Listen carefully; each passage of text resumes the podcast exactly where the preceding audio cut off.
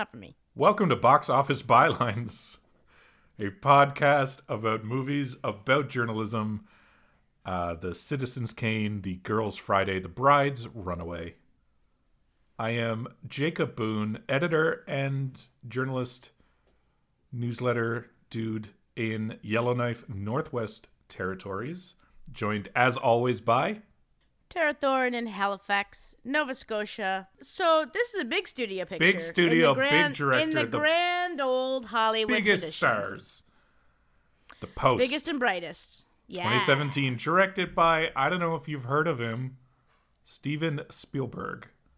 I've heard of Steven Spielberg. Written by Liz Hanna of Longshot, Big fan. Josh Yeah. Singer of Spotlight.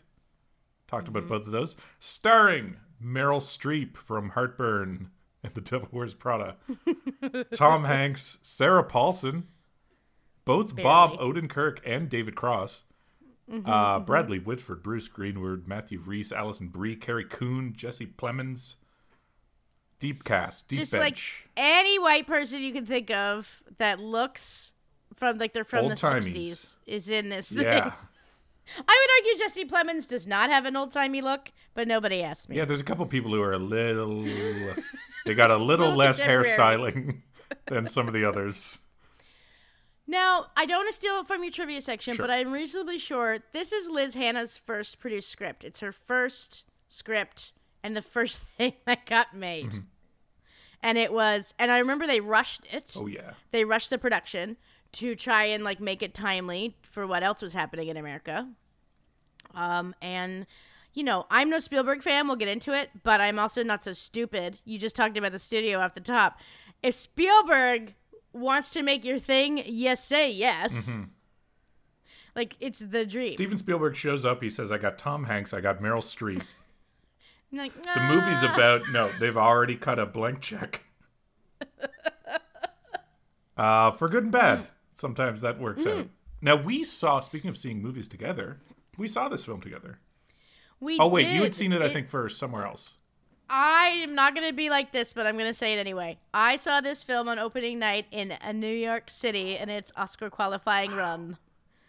So Were the stars there? the- they weren't. Oh, it wasn't like that fancy, but it was like at a theater in Union Square. It's just different. Like I don't. There could have been media people there. I don't know. It was one of those like stupid lux, like an AMC 14 You're not somebody who gets, you know, starstruck like that. You don't know who's there. You were Oh, just totally there for am. the movie. I was there for the movie. It felt very cool to watch this very New York. Well, it's more of a Washington movie, let's be honest, but it's like it's about it's about New Yorky things. Mm-hmm. Um, in in an in an audience that was super into it because I really don't think we did go to the post and it happened to be quite. There was quite a few people there for like a weekday afternoon. They were all old. I do remember Oh, that. yeah, I forgot we saw Um, the middle of the it's day. certainly the post was not selling out theater ten at Bayers Lake Cinemas. You know what I mean? Because we saw it as like a newsroom outing, much like how we saw. yes, we, Spotlight. did, and it, yes, and of course we were late for this. Yes. yeah. There was no Harveys involved this time. Though, Unlike the uh, as as maybe listeners remember, you late to you is like the commercials have started. You have to be in before the lights go down. Yeah, which is not Yeah.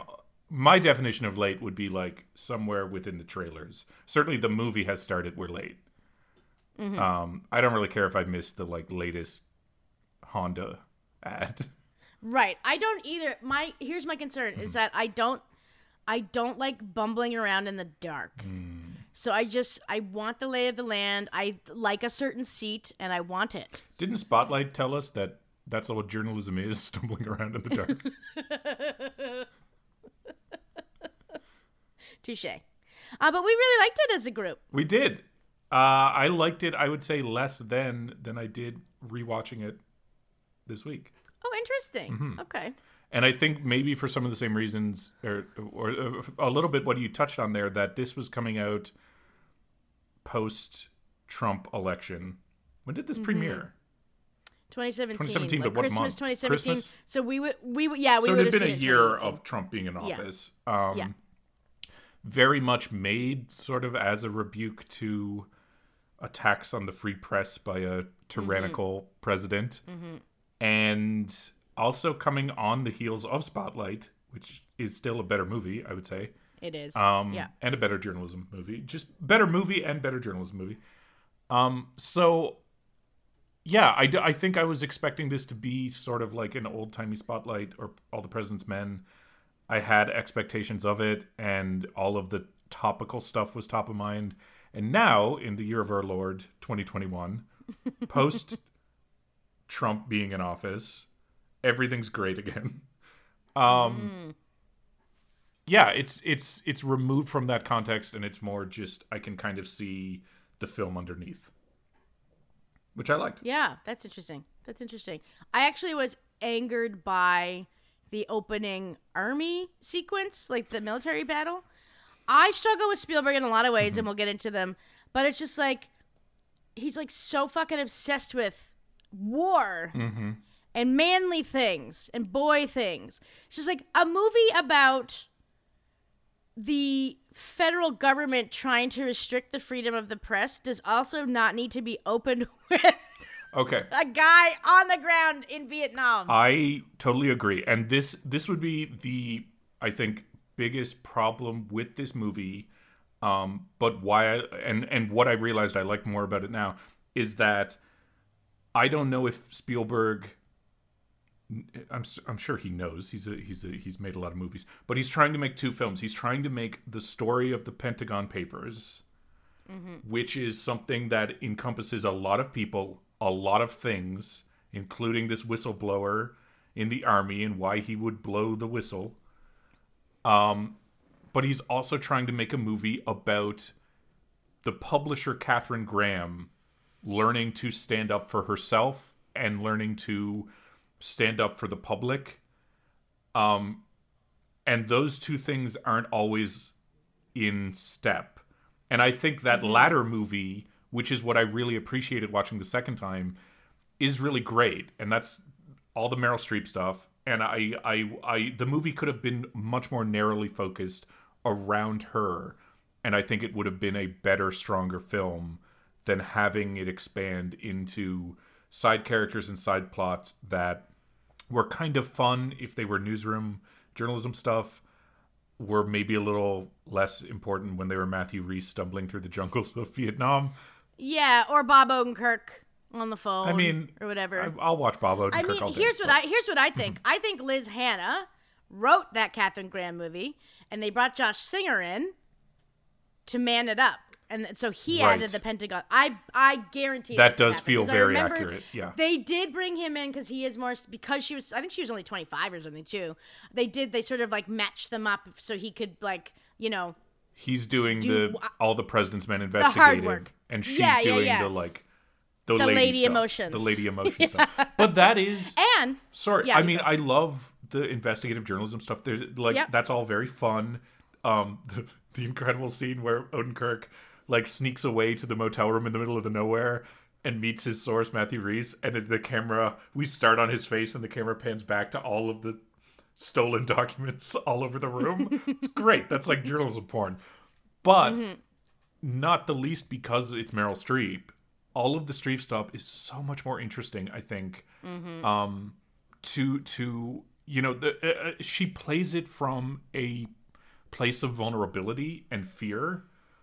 Um, she's not you know the ball busting corporate girl boss, power boss. She's not you know Meryl Streep in The Devil Wears- Wears Prada. She's starting from a place of such insecurity because it was her husband who was supposed to be in charge of the paper and her dad who owned it and it was the time that you know no one was taking her seriously and she is like the movie climax is basically with her deciding to publish this story knowing that they could all get sued and end up in prison and she's not doing it because she you know she she's got a heart on for journalism and we're going to stick it to the man she's terrified about what could happen Yeah. and she's terrified because the legacy of her family, the legacy for her children and her grandchildren, and mm. all the people she works for, they could all end up in prison or out of a job.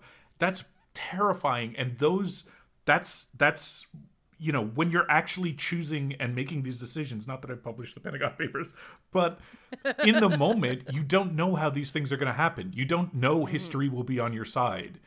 And I think it's much more accurate to have someone be very vulnerable and and unsure of what this will result in.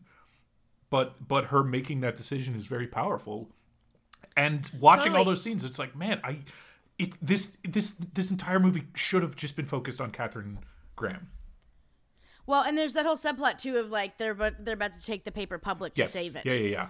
And that's the other thing that that if all these guys pull out, then their paper's fucked as well. Her her husband died by suicide.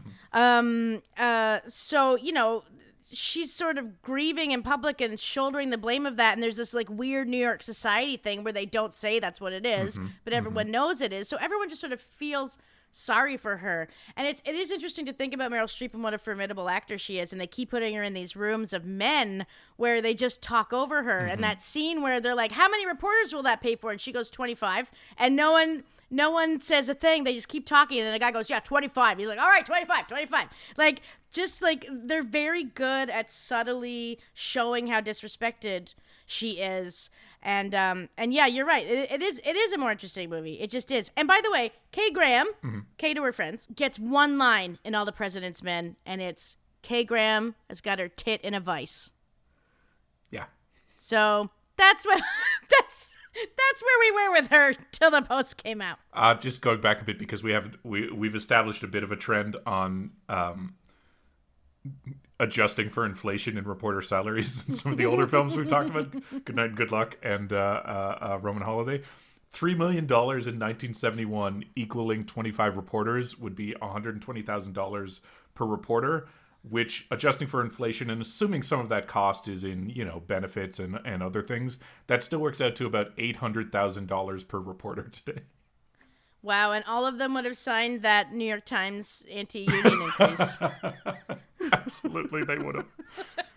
Um, yeah, I Wow. think the framing and the scenes she has, um, when she decides to let it publish, sh- you know, Streep starts sitting at a table surrounded by men in black suits crowding her. She rises and moves away, and then eventually, like her sort of uh, her like financial advisor, the chairman, uh, uh, who, what's his name? I forget the Fritz? characters. Yeah, he eventually like goes and sits down in her seat and, and is like, nope, she's in charge.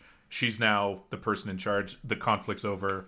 Whatever. Like like the decision to publish actually comes about like 15 minutes beforehand. Mm-hmm. Where where she's on the phone with and and all these dudes, Ben Bradlee and everybody are are yelling in her ear, and she decides let's go forward with it. But that's really the end of the movie, is when not that they're publishing, but she's not even when they win the court case. It's when Katharine Graham decides she's going to be in charge.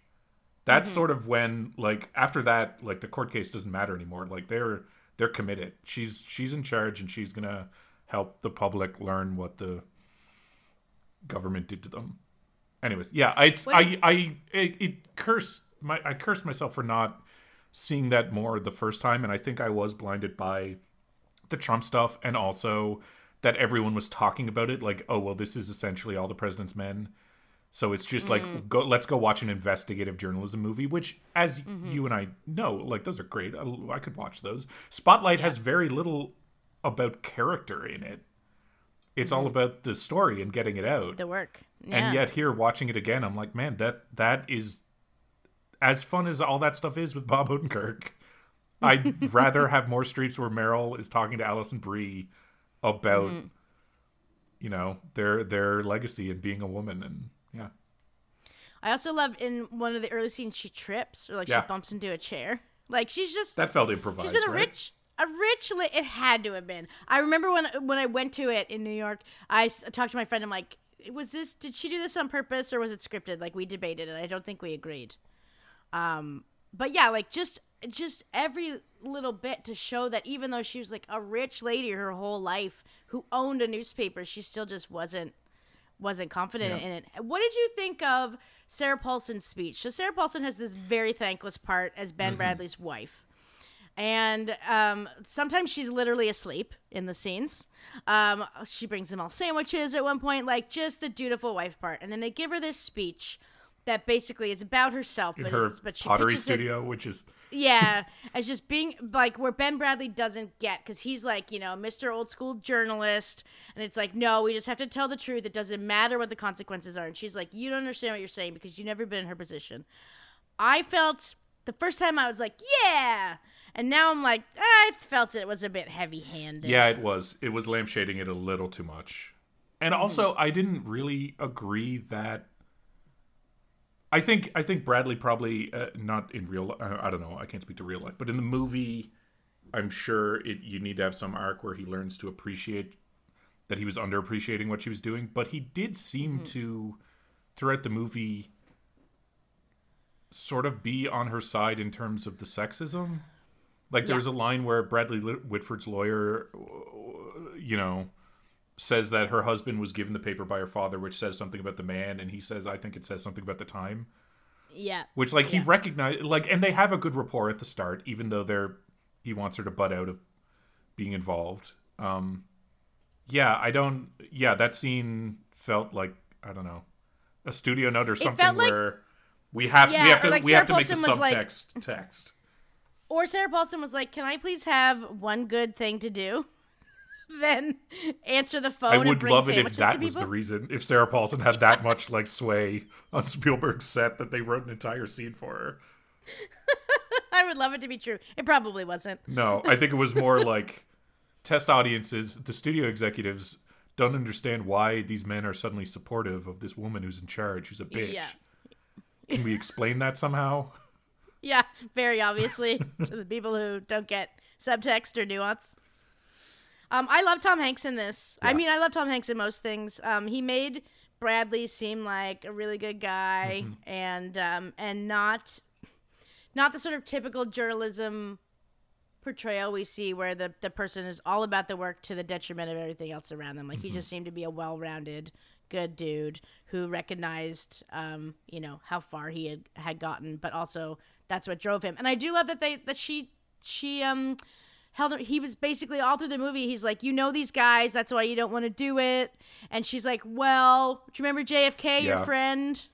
And um, I think it was I think that was was also reflective of the time and, and of like New York, Washington society sort of stuff that that I'm sure goes on to this day, where it's like yeah, everyone's all wrapped up in in personal relationships when they shouldn't be. Yeah, that scene was not heavy handed with him on the couch realizing that like why the Kennedys were friends with them is because that mm-hmm. even though they thought, oh, we're just friends like to to them you were always the reporter, the editor. And Yeah, tra- it was transactional. yeah. Sorry, Ben. Um I love the use of color, if I can bring that up. Mm-hmm. Mm-hmm. All the news the newsroom and Bradlee's house, lots of grays, sort of newsprint like. All the government stuff is very cold blue.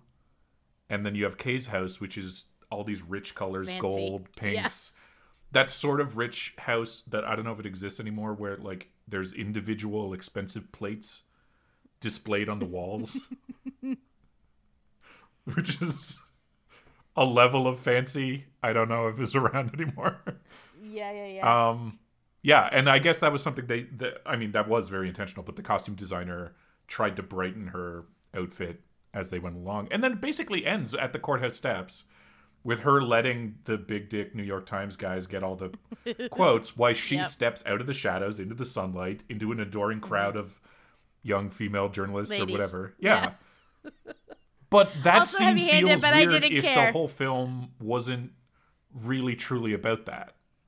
Mm-hmm. Like then it's like, Yeah. well, this feels out of place to have this crowd of it. Like it was nice when the one legal temp kind of praises her. Mm-hmm. Um, but yeah, the crowd of like hippie women being like, "Here's our god."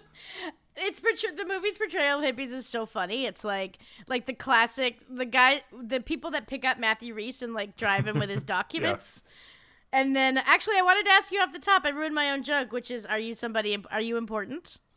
And the guy's like I'm a general assignment reporter. Oh yeah, that's good. And then he takes he takes the box into the office and there's they're like figuring out what all this means and he's still trying to explain Yeah, yeah, this yeah, like hippie great. lady. and then they of course don't give him the story. He's not good enough for that. Yeah, that was that was a good joke. Are you important? General assignment. I do- I- Which sounds there was a important if you of- don't know anything. Yeah, there was a lot of talking over uh, each other, which I always like in movies. Yeah. I mean, I'm sure the sound mixers don't care for it, but it's like that's life, especially now that we've all ha- have no social skills. Mm. Everybody, I thought the acting was all around. You know, Spielberg fine. You know, Mm-hmm. I, I find seems harsh, but like everyone's doing a great job. Mm-hmm. Carrie Coon was great um, in the sort of also thankless like lady reporter role. But All the lady roles are thankless except for Kay. And actually, this brings me to my main point, which is that maybe this is in your trivia, but I'm stealing it. This was the first female protagonist in a Spielberg movie since Holly Hunter in Always in 1989. wow, He does not give a shit. And Holly Hunter shared that top line with two men. and So Streep really- basically shares this with Hanks in terms of Yes. yeah. So really, you have to go all the way back to The Color Purple, Whoopi Goldberg, 1985. Has he had any since? What has he made since? No, No. I looked. I made sure to be sure. Um, no, unless the little like isn't I think the little girl in the RGB, but I would argue the RGB? Is the lead. yeah, the Roald Dahl animated thing he did. RGB, It's like, yeah, the RGB. It's a giant. RBG. the really big giant RGB, like the green red. red I'm not making it up. I saw it. Yeah, no, I know. I just but let's make sure. this is very important to this podcast. Anyway, so that's my main pro- my main problem with Spielberg. Well, that's the main one. Mm-hmm, RBG. No, wait, I'm confusing that with Ruth Bader Ginsburg. the RGB. Hold on. The great audio we got going here. We're both googling Spielberg right now. Oh my god. We'll cut it. no, we won't. We're gonna leave this in. Everyone else, Google Spielberg right now. See what comes up.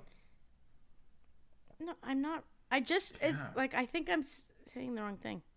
Come on, director. Sixty-one movies. So that's three lady parts. Okay, the BFG. Big fucking The giant. big fucking giant. I, I think the kid is a little girl. Let's see, an an orphan girl. Now I don't feel that counts. No, Um, I don't either. Um. So yeah, and, and my other thing about Spielberg is he's a populist filmmaker. I do not have a problem with that. I can be a snob, but I'm not snobby about that. He also he just fancies himself like a, a maker of of incredible important art. And even when he does things like Ready Player One, which is the last Spielberg I was forced to review, and that's the last movie he's directed. Um, but you know, Lincoln, hmm um, Munich, um, I don't All know, of them. Saving Private Ryan. Jaws. Like they're just they're just I do love Jaws, but they're just like capital I important movies, and so is this one. So that's Well, I just I don't know. I mean, it's almost. I find it makes them Spielberg's all, uh, to a point where it's almost not fair, but like, how do you criticize someone who, not through his own makings, or, or like he kind of like his films ended up resetting what everyone else's movies were for like 15 years. Yep. So it's like, well, fuck. Yeah. I mean, what do you, how do you, everyone was making Jaws and everyone was making Jurassic Park and everyone was making Mm-hmm. Schindler's List. Like it's difficult to. I don't. I don't think you're wrong to point out uh, anything you are. But I just think he's a Pollyanna who doesn't care about characters. it's such and- mass art that even when it's good, it's like very difficult to pin down. Um. Yeah, I don't know what I'm saying, but yeah, it's Spielberg. I also read in Easy Riders Raging Bulls Oh, yeah. that he lied about his age by two years, so he seemed even more prodigious than he actually was. So when he went to Hollywood, he said he was 24, but he's he was 26. Nice, smart. Do it. Lie on your resume, everyone. But but but all that said, Mm-hmm. To give a director like that a movie like this with limitless budget is exciting. Like he's basically directing a mid-level adult drama Mm-hmm. that like Tom McCarthy or I don't know, just someone someone else, someone at a lower level should have been doing. But because it's Spielberg, you get everything top notch, and you do get your stupid war sequence off the top. And he's a very, very, very good filmmaker. So you know, like you just you, the quality was never really going to be in question. Yeah, yeah, true. So that I, I felt. Isn't he doing a movie now about his own childhood? Oh boy, I don't know. That might be good though. I have to look. What do you want me to look at IMDb Pro? Like- what's in production? like a more self in like like not subtextually self-indulgent Spielberg movie might be good. Like here he's not working out his childhood through the lens of other people's stories. He can just like directly address whatever. Anyway, um other things you liked about this film? Oh God, I forgot he's doing the West Side Story with Ansel fucking Elgort. No. um, I do not see anything here about Okay. uh, his his own movie unless it's called Black Hawk, which seems wrong. Um, anything else I liked? Um, I know you loved the the new the um paper paper plant scene at the end. At this at the end, I love the paperwork montage at the mm-hmm, house mm-hmm. with the little girl selling them lemonade as they sort through all the papers. Again, like it, all these things that are very fun, um, they just kind of distracted in this movie. But like chasing the competition for the scoop when they send the intern over mm. to find out what they're working on, and all he gets is that the front page has a big giant space for the one reporter's with the re- one reporter's name, and they all know that's a bad sign. Oh, I remember. I feel like I read a tweet to this effect. Possibly you wrote it. Mm-hmm. When they're writing the big published reveal story and they hand it to the copy editor, and he crosses out the first Yes. line. immediately opens the folder and then immediately crosses out the lead. It was great. Oh my god! That was fantastic. I would have lost my mind. It was just like a full line, Yeah. and they just capitalized the next word. It's like it starts here. Yeah, that was pretty good. That was good. My favorite here's my favorite scene and i'm sure i feel like um it's funny that it never came up before now. When J- jesse plemons plays the lawyer um, landry himself and he basically Lance. is trying to get them to stop publishing. Yes lance. He's trying to get them to not publish. And he's like tell me your source tell me your source. And odenkirk's like nope nope nope.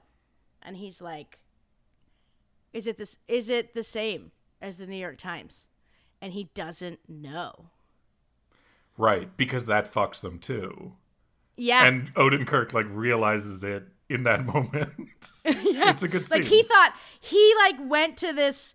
He Yeah. took this secure, circuitous way to meet his old buddy Matthew Rhys, and he's like, "Oh, this is my buddy. He gave it to me, obviously." Yeah. Like he never considered that he talked to other people, and he never asked.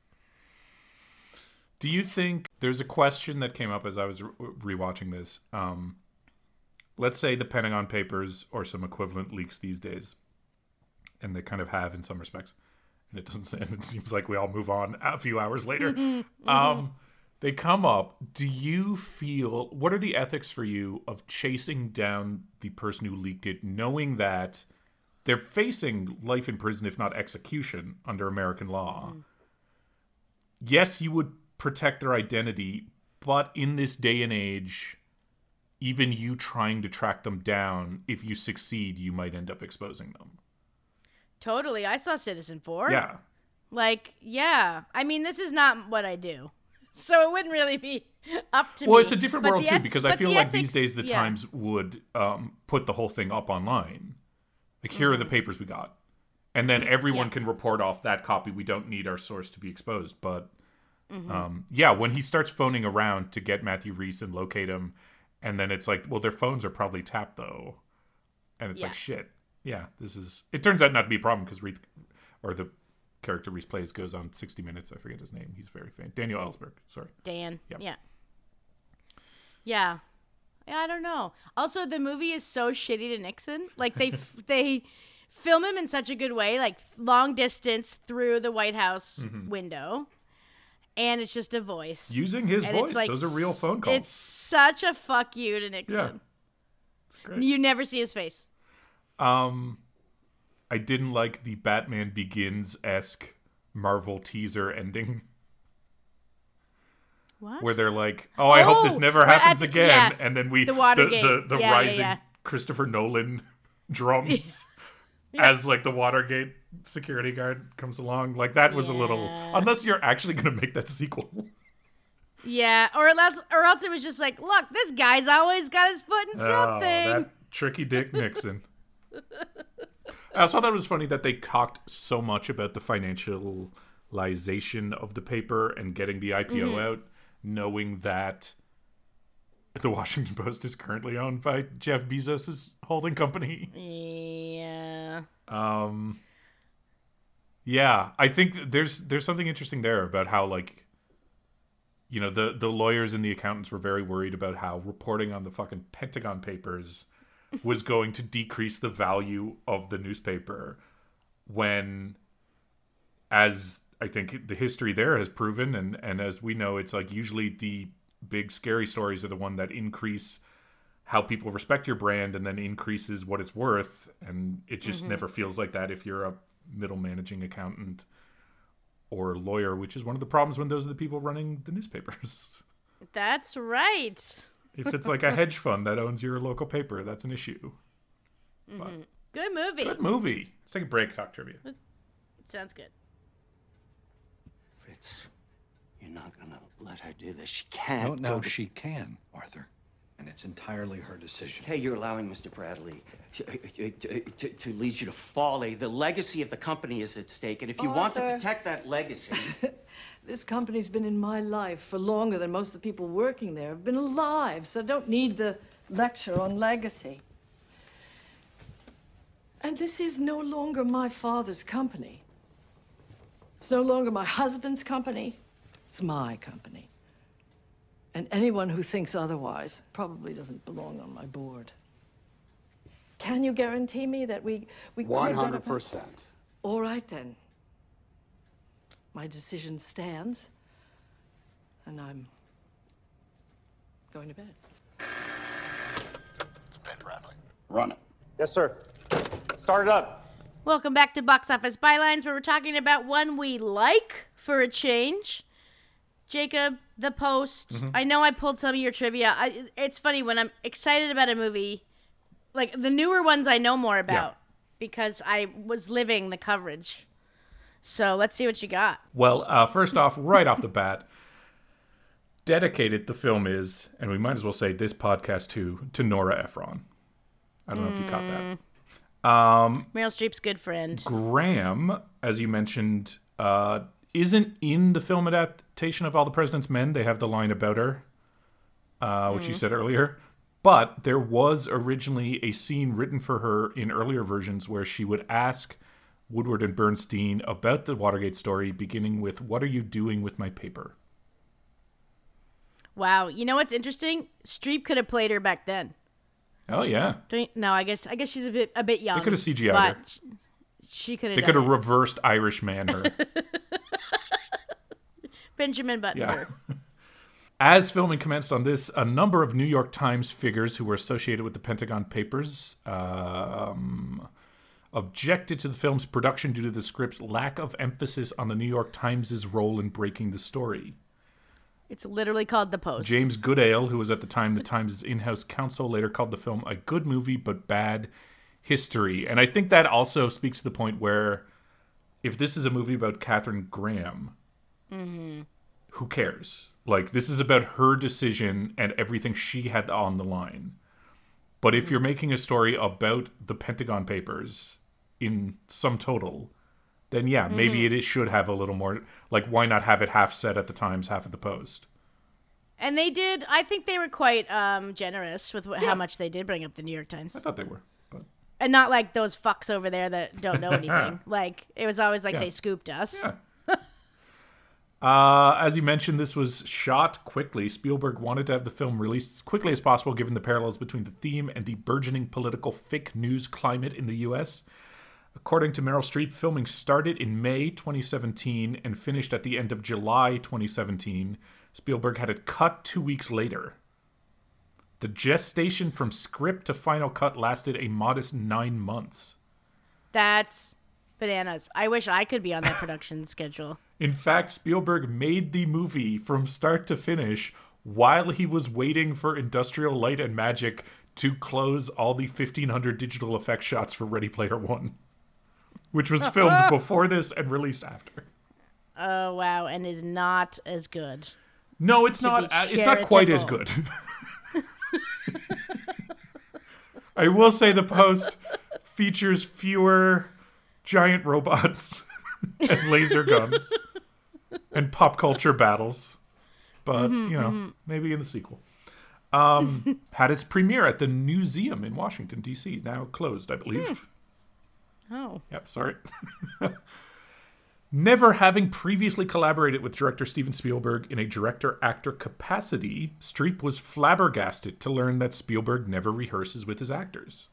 Co star Tom Hanks was well aware of this, but decided, in gleeful anticipation of a diva reaction, not to tell Streep.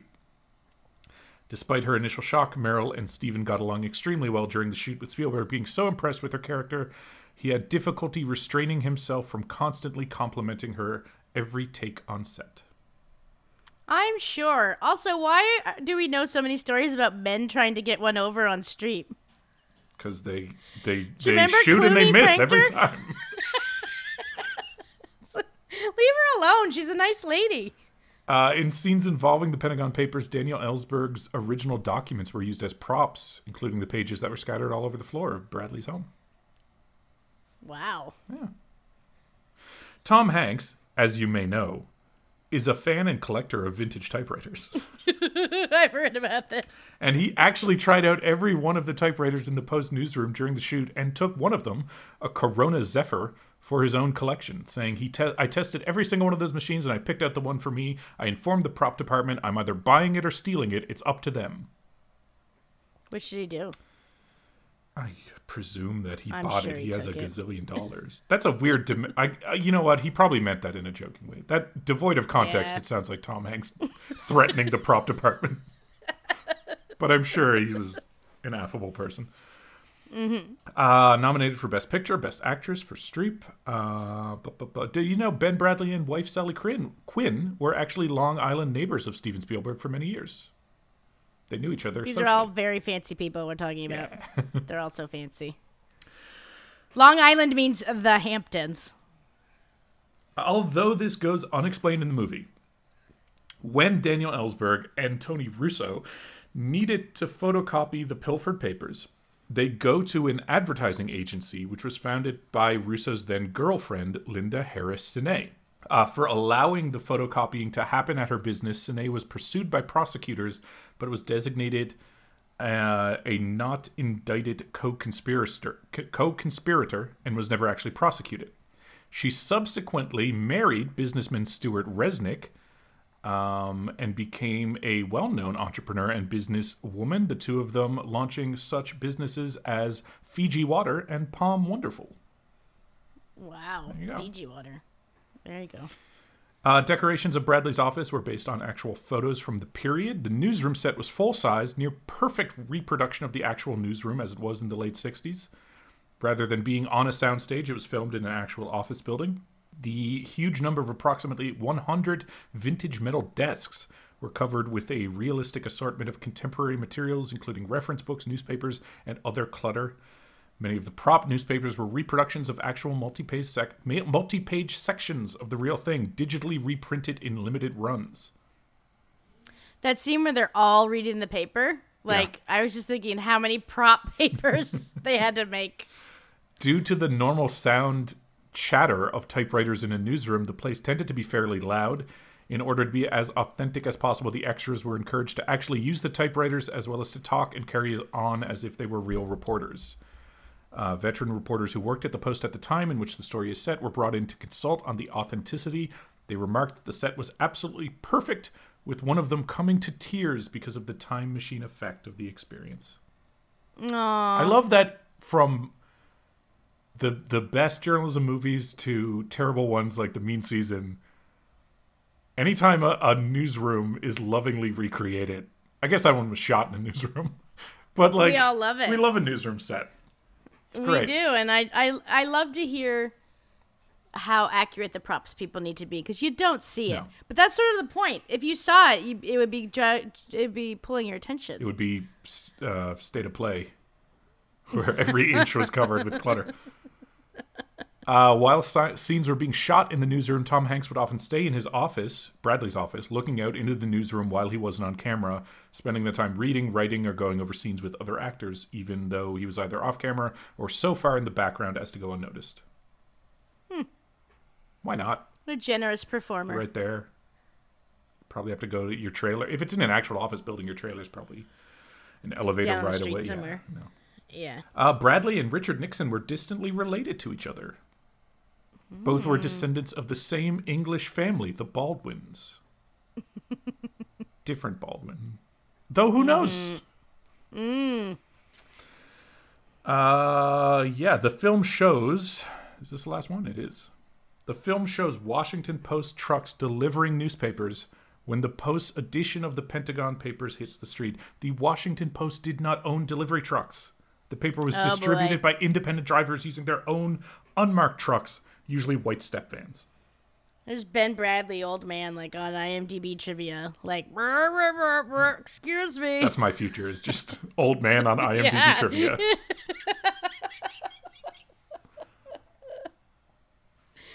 Yeah. Uh, that nine month production period from That's yeah, insane. it's it just is. I this should be a are. giant clusterfuck. In or maybe Yeah. not. Maybe it should be perfect. But that's incredible. Yeah. Do in fact, you know what? Do more movies like that. Spend less three years on CGI clusterfucks. We don't need another. let's make a movie about people. Do you want to make an Yeah. Indiana Jones six? Do like have a ninety day period to get that done. And it's not like it was like a bunch of single shots just stitched together. Like it was Yeah. well shot. It looked Beautiful. great. It wasn't like it didn't feel spare in any way. Like oh, we only have so much time. Let's shoot less. Like it certainly there was money on screen. Yeah. for sure. Yeah, he was he was trying with this one. It was yeah, no. I as mentioned, like I liked it a lot more. I wish it was more about uh, Graham's character, as uh, you know, and as you mentioned, incredibly wealthy family, like not exactly coming from nothing, um, and didn't exactly go to nothing. Very rich, still very powerful family. Um, yeah. But this was a huge moment in her life and her family's life, and yeah, it was a good film. Wish it was more tied to her, but that's okay. Maybe she'll have an origin story and be played by Selena Gomez. You know what? Make an unofficial sequel. Some what, haven't there been Spielberg sequels? What? do- Yeah, Jaws two. Jaws two through five. Um, Didn't they make another bad one to something Ready- Ready in? Player Ready Player Two. two, but something in the oh yeah, all the Jurassic Park ones. Okay, so just make Many a few more. Katharine Graham extended universe. Do a do a. it could just yeah, be called K K A Y. sure. I'd go see that, and it's just about her. Have Meryl Streep like Society and- covering all the big stories up through the 80s and early 90s. Or like Mamie could be in it. Yes. All the Gummer girls could be in it. There you go. Just play her at different ages. There we go. We wrote it. This is how you do a movie in nine months. You just crank it out. Okay, we're pitching this. we got to go. Um, people can find you, Tara, on Twitter at Thorney, Yep. HFX, T H O R N E Y. If I approve their follower request, sure. yes. And they can find you at RWJ Boone and the show at Box, Box, Bylines. Bylines. They can also If listen to your like other podcast, The Tide Line. The Tide Line now free, Free for everyone. just like this show, Yeah. free for all. If anyone's listening and wants to sponsor us, next week we might have another guest back, which will be fun. And until then, what do we say? May your jewels always be Richard. And your devils wear Prada, and your streeps be merry. And your streeps be gummers. and Your Hanks be Tom. your lights be spotty. Mm-hmm. your hanks be Tom. Right, bye, Tara. Bye, Jacob.